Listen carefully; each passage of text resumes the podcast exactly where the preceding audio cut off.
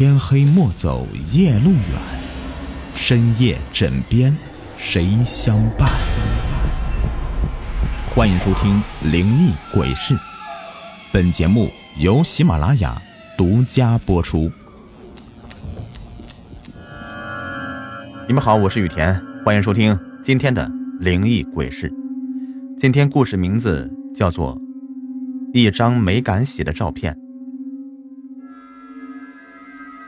文革时期的服装色彩啊特别单调，一般呢常见的是三种颜色：蓝、灰、绿。那时候呢，人们都喜欢绿色的军装。如果男女青年有一身真的军装的话，肯定能招来周围人羡慕的目光。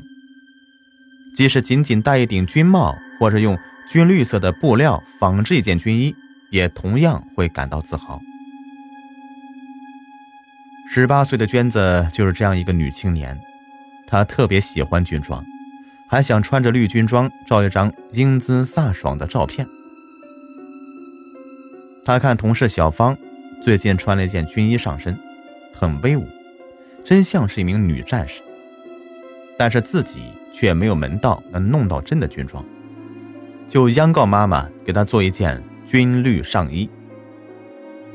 妈妈已经答应了。但还没做好。娟子在一家纺织厂上班，才半年多。小芳啊，比她早来两年左右。他们的车间工作制是每周六个班，每班八小时，三班倒，即白班、中班、夜班轮流着上，一个星期轮一次。工厂呢在市区，他家住在城乡结合部的村子里。离厂子的距离较远，每天骑自行车上下班，一个单程将近一个小时。上白班呢还不觉得怎么样，到中班和上夜班的时候啊，路上行人稀少，要是一个人行在路上，心里面还真就是有些打小鼓。好在小芳与他住的不远，两人一起结伴走着，就觉得好多了。他们上下班的路上要经过一座烈士陵园，晚上路过那里的时候啊，风吹着园子里的松柏沙沙作响，给人一种很阴森森的感觉。即使他们两个在一起，也依然有一种心里发毛，总是加快车速骑过去。这个礼拜又轮到上中班了。很不巧，小芳最近被调了岗位，去了长白班的班组，这一下子就剩下娟子一个人走了。这天下班以后，他一路是忐忑的骑着自行车，总感觉后面有人跟着他，可是回头看看，却什么也没有。接近陵园的时候，他更加紧张了。偏偏这时候车链子掉了，他急忙下车，在昏暗的路灯下上链子，但却怎么也安不上。他又急又怕，就四处张望，希望能看到一个人能路过，请人家帮忙。正在这个时候，从陵园方向走来一位军人，身材很魁梧。端端正正的，戴着军帽，身上的军装很平整，浓眉大眼的，长得挺英俊的。军人来到了娟子跟前，行了一个军礼，就蹲下帮助他安链子，几下就安上了。娟子很感激，连声的向军人致谢。军人没有回答，只是冲他点点头，笑了笑，又行了一个军礼，就返回去了。娟子也赶紧上车往家骑。第二天、第三天，娟子骑到陵园的时候，总是重复出现头一天的情况。他虽然对那位帮助的军人颇有好感，但是却觉得这事情啊，有些怪怪的。他一开始就瞒着妈妈没说这事儿，后来终于忍不住了。就对妈妈讲了。他妈妈是一个老封建，讲究个男女授受不亲。当他听到女儿说下班的时候有一个陌生男子给安车链子，就立即叫了起来：“哎呦，那可不行啊！明儿个下班叫你哥哥接你。”这娟子哥哥啊是个出了名的懒汉，一听说让自己去接下中班的妹妹，就老大的不愿意，怕耽误了自己睡觉。但是母命难违，他又不得不去。对此，娟子的心里是极其矛盾的。她从一上班开始就希望哥哥晚上能够接送自己一段路程，那心里多踏实啊！可是他那个懒哥哥从来都没有过要接送他的表示，所以呀，他也不敢奢望。可自从那位不认识的军人给他安了车链子以后，他非但不再感到那段路的阴森可怕，反倒在心中萌发了一种朦朦胧胧的冲动，总想找点理由啊，在那里多待一会儿。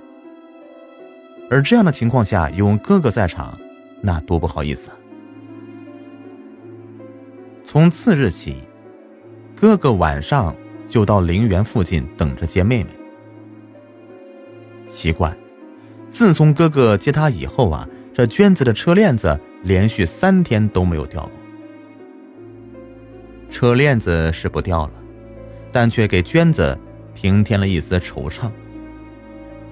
虽然前几天娟子掉车链子的时候，那位军人每次与她在一起的时间只不过两三分钟，但是军人的英俊相貌、威武身姿、点头微笑，以及那个标准的敬礼姿势，都已经在娟子的心里。扎下根了，娟子有些发痴了。她经常心不在焉的，有时候啊，自己会偷偷的笑，甚至还能笑出声来。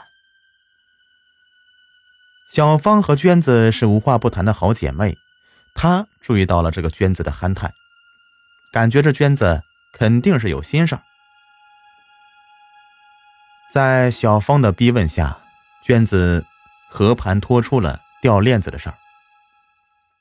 听完他的话以后，小芳是明白了，原来娟子发的是那种初恋少女似的痴啊。小芳笑着说：“娟子是在害相思病啊。”嗨，这娟子的确是在害相思病啊。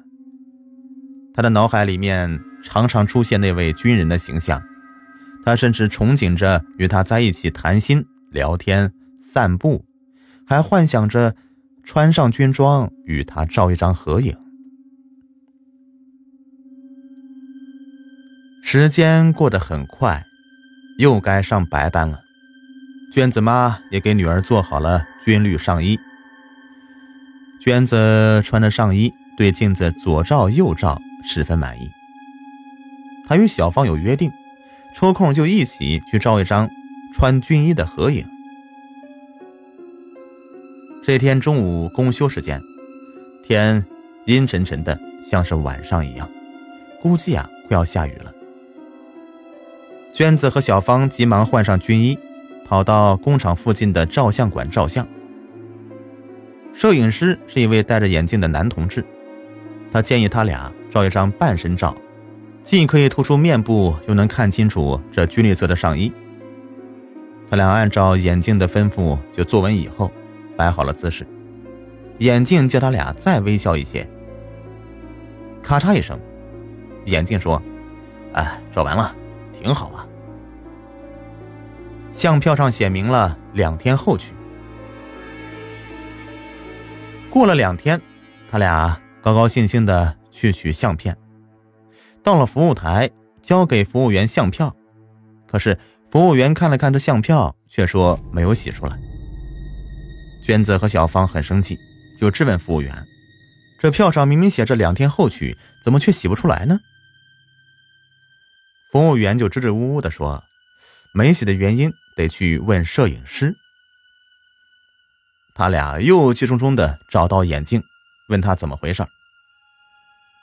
眼镜啊，看到他俩过来询问，脸上就露出了紧张的神色。他口不应心的说：“呃，相片没照好。”所以没有洗。娟子和小芳更生气了。那天你明明说照的挺好的，怎么今天却又说没照好呢？这算什么为人民服务啊？他俩你一句我一句的连连发问眼镜，这说话很刻薄。被他们两个连珠炮似的给呛了一顿之后啊，眼镜被逼无奈了，他有些战战兢兢的就问他俩：“那天是不是你们两个来照的相啊？”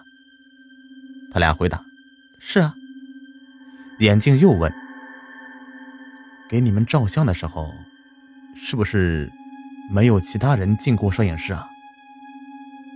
他俩依旧回答：“是啊。”眼镜接着又强调一句：“我记得清清楚楚，那会儿就给你们两个照的相。”他俩肯定道：“没错啊。”眼镜脑袋摇的呀像个拨浪鼓，带着恐惧的腔调说：“哎呦，我干摄影这工作十几年了，从来没见过这样的事儿。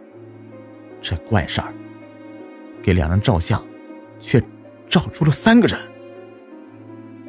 娟子和小芳一听，觉得挺奇怪的，就连忙问他到底怎么回事。眼镜这才说出了事情的原委。这娟子和小芳照相那天呢，顾客同志都走以后，眼镜到暗室里面处理底片、定影、显影工作完成以后，他打开灯检查每一张底片。这个呢，是他多年的工作习惯。一是出于认真。二是欣赏自己的劳动成果。当他检查到娟子和小芳合影的底片时，他大吃一惊，只觉得脑袋嗡的一声变大了。他记得清清楚楚，当时只有两个漂亮的女青年穿着军装来照相，没有旁人来过。可是底片上，却明明是三个人，是自己记错了。可是怎么回想，自己也没记错呀？太奇怪了，难道？左思右想的犹豫半天，眼镜最终是没敢洗这个照片。娟子和小芳听了眼镜这番话以后，都感到非常吃惊，就向他要这个底片来看。两人一看底片。只听到娟子啊的一声，满脸的惊惧，眼睛直直的呆住了。小芳也有些恐惧，她似乎明白了什么，痛苦的直摇头。随后，小芳向眼镜说了一句：“千万别洗了。”就像是拉着个木头人一样的娟子出了照相馆，回到车间以后。娟子才稍微的回过一点神来，但是依然木讷，连一句完整的话都说不成。不用细问，小芳也已经猜出来了，底片上面那个站在娟子身后的，肯定就是那个给娟子安车链子的军人。可怜的妹妹，都怪你太痴迷军装、军人了，这才导致了灵异作祟呀。小芳叹道：“后来，娟子精神失常了，时哭时笑，经常呆呆的看着前方，一句话也不说。有时候啊，说上一些话，那别人也是听不懂。真可惜呀，一朵美丽的鲜花过早的凋零了。又过了很多年，一提到照相，小芳仍旧是。”心有余悸。朋友们，本集已播完，感谢收听。喜欢听雨田讲故事，别忘了点击订阅关注啊！感谢你们啦。想跟雨田互动的，每晚九点在喜马拉雅的直播间，雨田与你不见不散。